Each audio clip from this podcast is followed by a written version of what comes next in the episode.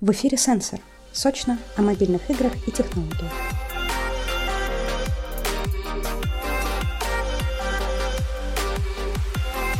Все начиналось с Rolling Stone. Годовая подписка на этот журнал стала главным призом первого киберспортивного турнира, который состоялся в 1972 году на кафедре Стэнфордского университета в лаборатории искусственного интеллекта. В этом подкасте я кратко опишу историю зарождения и расцвета турниров по онлайн-играм, а также подробнее расскажу о самой новой форме виртуальных соревнований – мобильном киберспорте.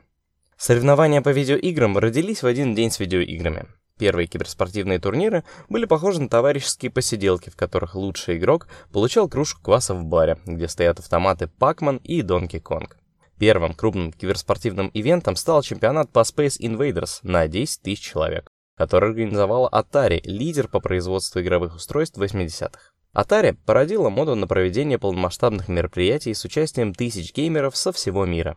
А популярный в то время фестивальный формат стал одной из многих форм. Одни приезжали на объявленные турниры за призом, другие хотели просто посмотреть, как играют другие.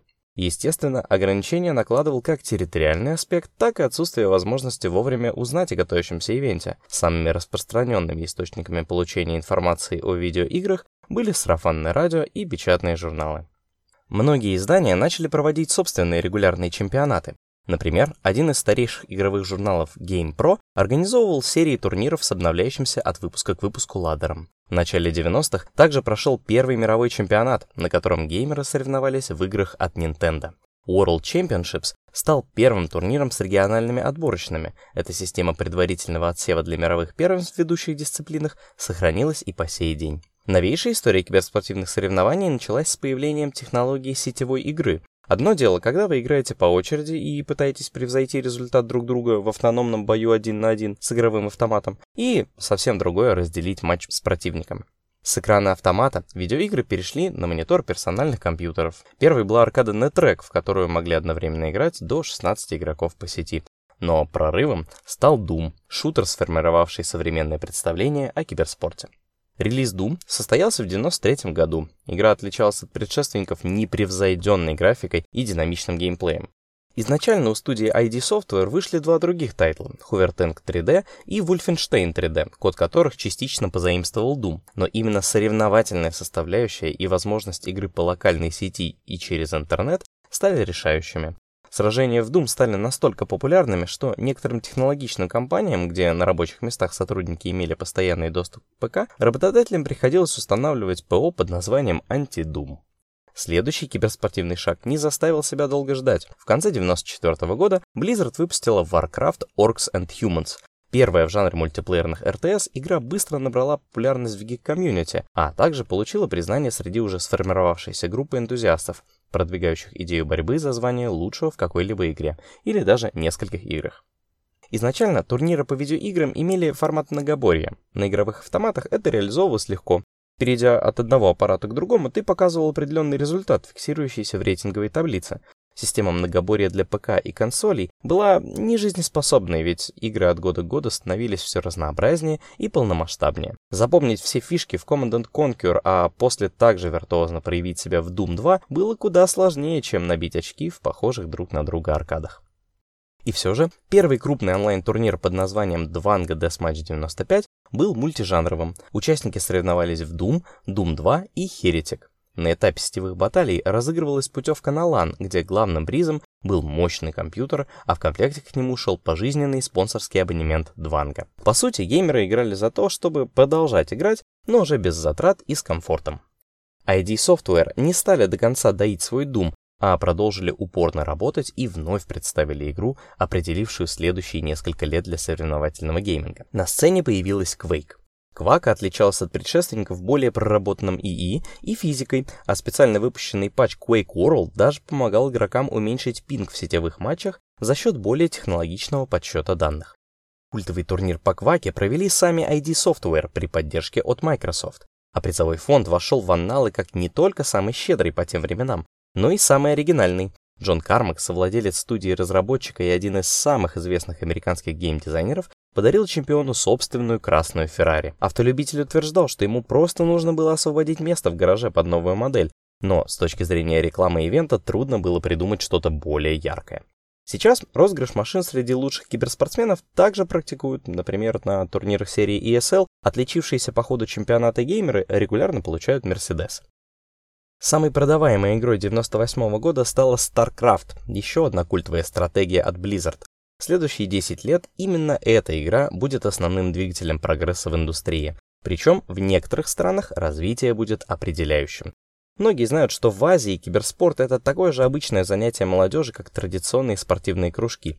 Все дело в том, что в нулевых многие каналы испытывали проблемы с финансированием и самым дешевым для показа по ТВ-контентом оказались матчи по видеоиграм. В Корее дети и взрослые смотрели StarCraft вместо Comedy Club, Орла и Решки и других развлекательных программ.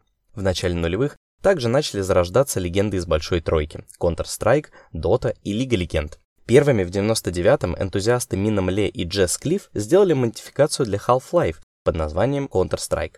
Идея с командной игрой 5 на 5 с захватом точек и быстрыми перестрелками была настолько простой и интересной, что сейчас трудно поверить, что Контра когда-то была лишь модом. Многие ошибочно считают, что прародителем Доты и Лола является третий Warcraft, но на самом деле первоисточником пользовательской модификации для Warcraft была карта Aeon of Strife для StarCraft, Именно она — мать жанра моба, самого кассового жанра в киберспорте. С 2010 года, когда Riot Games представила миру League of Legends, а Valve протрубила об открытии серверов Dota 2, началась эра современного киберспорта. О ней мы поговорим в другом подкасте, ведь мы подошли к главному. Спустя несколько лет активных турниров по Counter-Strike, Dota и LoL в киберспортивном мире вновь происходят изменения. Мы вошли в эпоху мобильного киберспорта ровно тогда, когда смартфоны стали достаточно мощными, чтобы играть на них было комфортно. Массовый зритель о мобильном киберспорте узнал в 2018 году, после выхода PUBG на смартфонах. Эта игра сначала неплохо всколыхнула ПК-индустрию, добавив в список популярных жанров королевские битвы, а после заявила свои права в мобильном гейминге, хотя на тот момент геймплейные особенности уже успели повторить другие издатели. Формат королевских битв позаимствован у фильма японского режиссера Кинзи Фукасаку, снятого по малоизвестному роману Касюна Таками. Книга и фильм своего рода первоисточник голодных игр. Рассказывали о группе школьников, заброшенных на необитаемый остров, где они должны были убивать друг друга до тех пор, пока не останется только один выживший. В игре большую команду одиночных игроков также доставляют на остров, и единственной задачей геймера становится выживание в нестандартных условиях. Во-первых, каждый играет против каждого, а во-вторых, на карте действует аномалия, радиус которой постепенно сужается, оставляя все меньше места для укрытия и выживания. Побеждает единственный игрок, дуэт или сквад, команда, состоящая из четырех игроков, вместо более привычного в других соревнованиях состава из пяти геймеров. Для смартфонов PUBG стала настоящим прорывом как по графике, так и по востребованности на рынке, который исторически был сформирован на казуальных играх. Привычная простота геймплея, но при этом высокий градус соревновательности и зрелищности как для игрока, так и для наблюдателя привлекли миллионы людей по всему миру. В 2021 году топ самых популярных киберспортивных игр в индустрии мобильного гейминга занимают две королевские битвы. Это PUBG и Free Fire, Фанаты этих игр в 2020 году посмотрели около 270 миллионов часов контента, а в пике за трансляцией Free Fire Continental Series следили 2,5 миллиона человек, больше, чем за The International 2019 по Dota 2. Третью строчку топа занимает Mobile Legends Bang Bang, лидер в жанре мобильных моба. Особый статус мобильный гейминг в целом и киберспорт в частности имеет на Востоке. В Азии количество персональных ПК на душу населения существенно ниже, чем в Европе или Америке.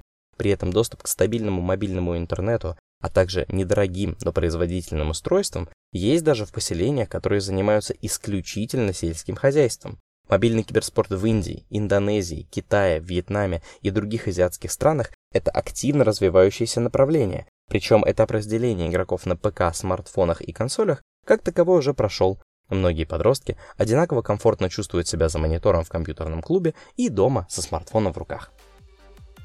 Вот такая история. Добавляй наш подкаст в понравившиеся и до встречи в новом выпуске.